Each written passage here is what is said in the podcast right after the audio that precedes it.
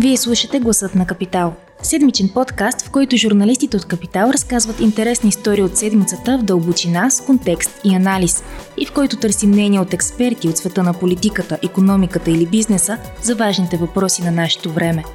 Здравейте, вие слушате Гласът на Капитал, аз съм Анина Сантова. Август е и беше време да си поговорим за море и почивки. Няма обаче да ви занимаваме с обичайните проблеми на нашето българско Черноморие и изненада няма да говорим за Гърция, ами ще погледнем малко по-встрани, макар и не толкова далеч. Става въпрос за Албания, която в последните години набира все повече популярност като морска дестинация. Трендът сигурно е достигнал и до вас, а ние в тази седмичната тема на броя на капитал разказваме как се случи това, как държавата е затрупана от туристи в момента, какъв образ гони, скъпо ли е, какво е по-различното там и отговарят ли инвестициите инфраструктурата на този наплив, който усеща в момента. Разговарям с журналистката Калина Горанова, която отскочи до там, за да поговори с представители на бизнеса, пък и разбира се да се потопи в атмосферата. Все още тя се намира далеч, така че се свързваме с нея по телефона. Здрасти, Калина.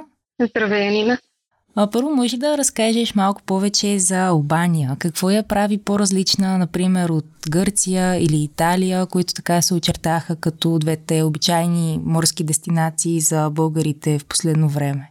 Ами, според мен основният основния плюс към момента на, на Албания е това, че тя е нещо ново и непознато и а, всъщност туристите все повече напоследък търсят а, по непознати, непознати места. Отделно тя всъщност има доста така добри конкурентни предимства, тъй като след войната в Украина и огромния риск на цените навсякъде и на почивките тя се опитва да се представи като по-бюджетна дестинация или поне все още има такива, такива предимства.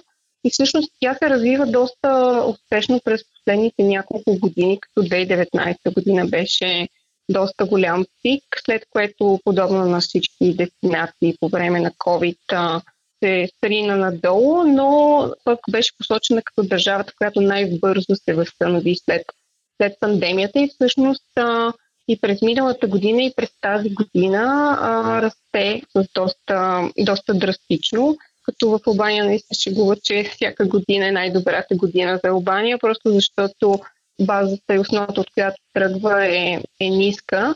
Съответно тази година е рекордна, като се очакват може би към 10 милиона туристи за цялата година.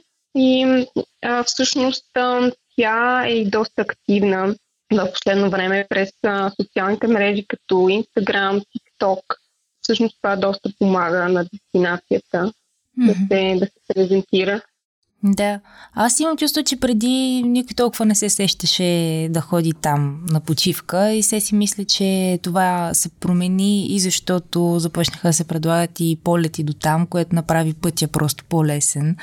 Има ли вече по-удобен транспорт? Какви са вариантите? Аз, например, ако искам да стигна там на море, да отида Ами можеш а, специално от София, като мен да, примерно да летиш до Корфу и оттам с ферибота от пристанището на Корфу да стигнеш до Саранда, който е така един от южните градове, голям южен град на Албанската ривиера. А това е един вариант. От а, до година би трябвало да можеш и с самолет да стигаш до Тирана, тъй като Уизер пуска директни полети. Всъщност, експандването на полетите е и е, е един от двигателите на туризма, който се, случва в момента, тъй като Уизер направи Тирана своя база през 2020 година, базира вече 11 самолета, съответно обслужва много дестинации. Uh, Ryanair този октомври мисля, че открива и то, пуска и той а, доста линии, и то от големи пазари като Германия, Полша, така че със сигурност Албания от тук на ще става все по предпочитана дестинация и до някакъв степен даже е малко късно, ако нали, искаш да, да посетиш една все още неоткрита, неоткрита Албания. Мисля, че това вече се е случило. Или поне в а, класическите туристически места, по-големите курорти, като Саранда, Ксамил, който е по-на юг и останалите. Така че а, за, за една по, или поне в пиковите моменти на сезона, разбира се. Да, то ти казваш текста си, че плажовете вече са пълни с хора и вече трудно се намират по така самотени плажове.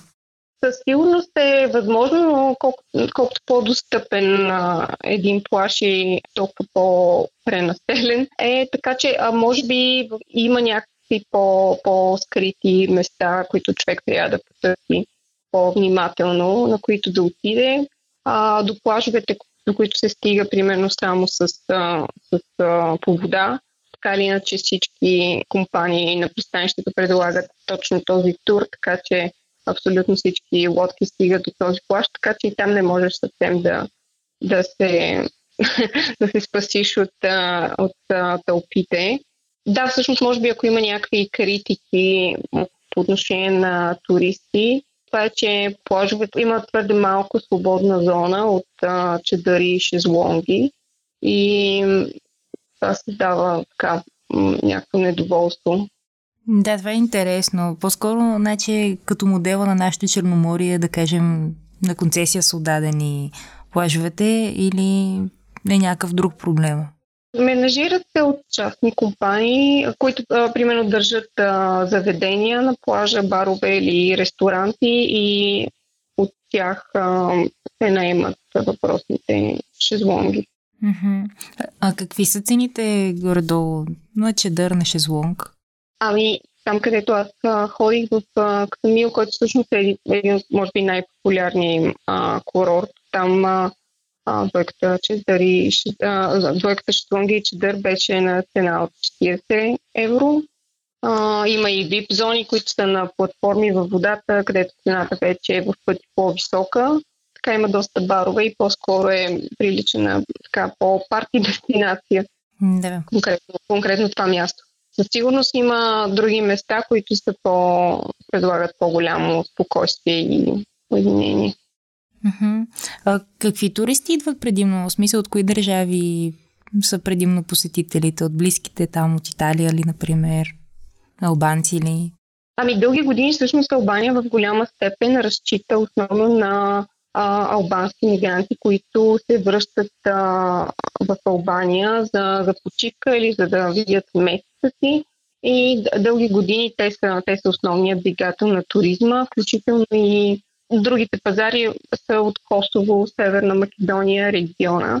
Сега, може би от 2022 година, започват да се появяват и а, туристи, примерно от а, Белгия, Нидерландия, като вече има и много сега в момента тя, държавата става популярна и на доста по-далечни пазари, включително Латинска Америка, където точно благодарение на, на рекламата и активното присъствие в, в Instagram и TikTok. Се оказва, че примерно Албания е една много популярна дестинация за, за чили, а, като имаше доста, да, имаше, имаше представители на, от Латинска Америка, които бяха включили Албания в, примерно, техния Europe Trip, който е от 20 дни. И Албания е една от, една от спирките. Тя също попада обичайно и в а, така наречените Балкан трипове, които правят а, пътешественици от по-далечни точки, а, примерно от Австралия, тъй като те трябва да, не, трябва да в даден момент да напуснат а, Шенген съответно Балканите са добра дестинация. Трябва да напуснат Шенген? Да, трябва да излязат извън Шенген и тогава правят така наречения Балкан трип, примерно през Албания, Черна гора, Босна.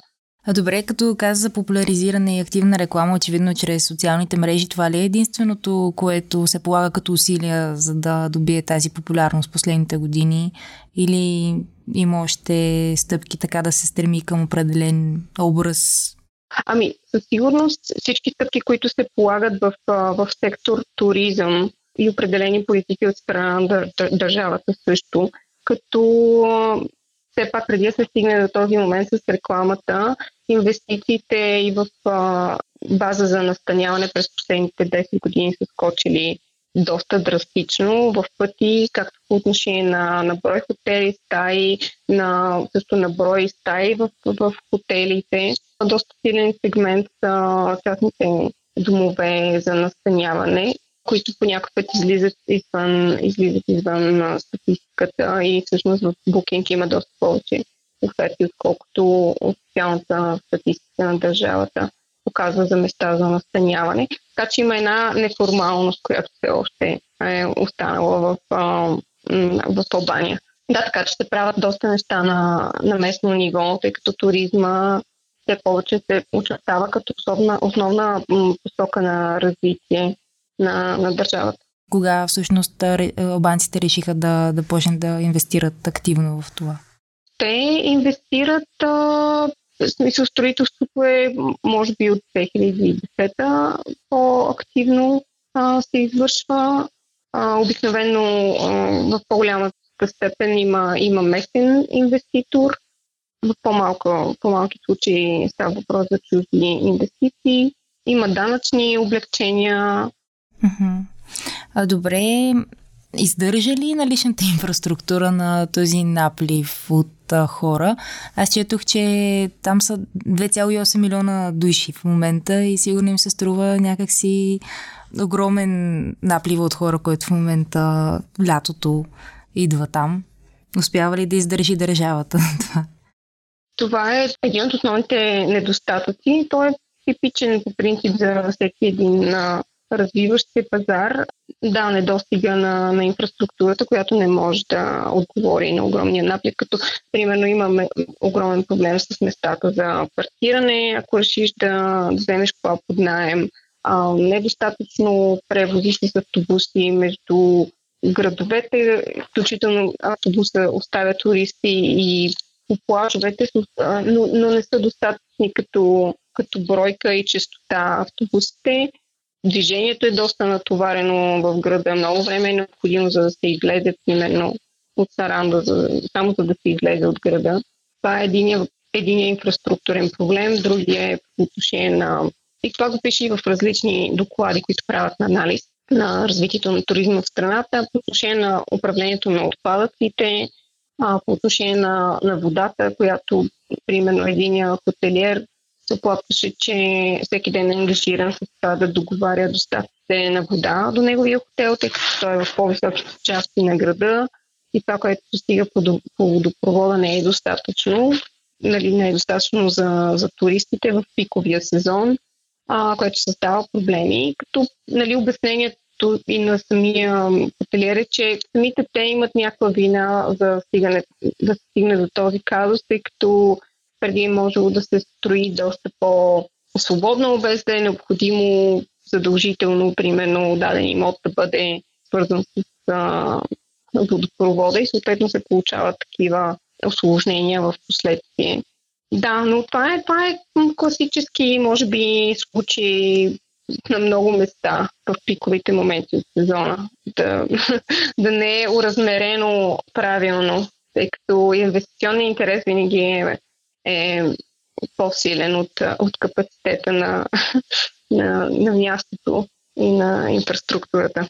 Като каква дестинация иска да се позиционира Албания, вече навлизайки така на картата на туризма? По-скоро иска да прилича на по-скъпата Харватия или на Гърция, например?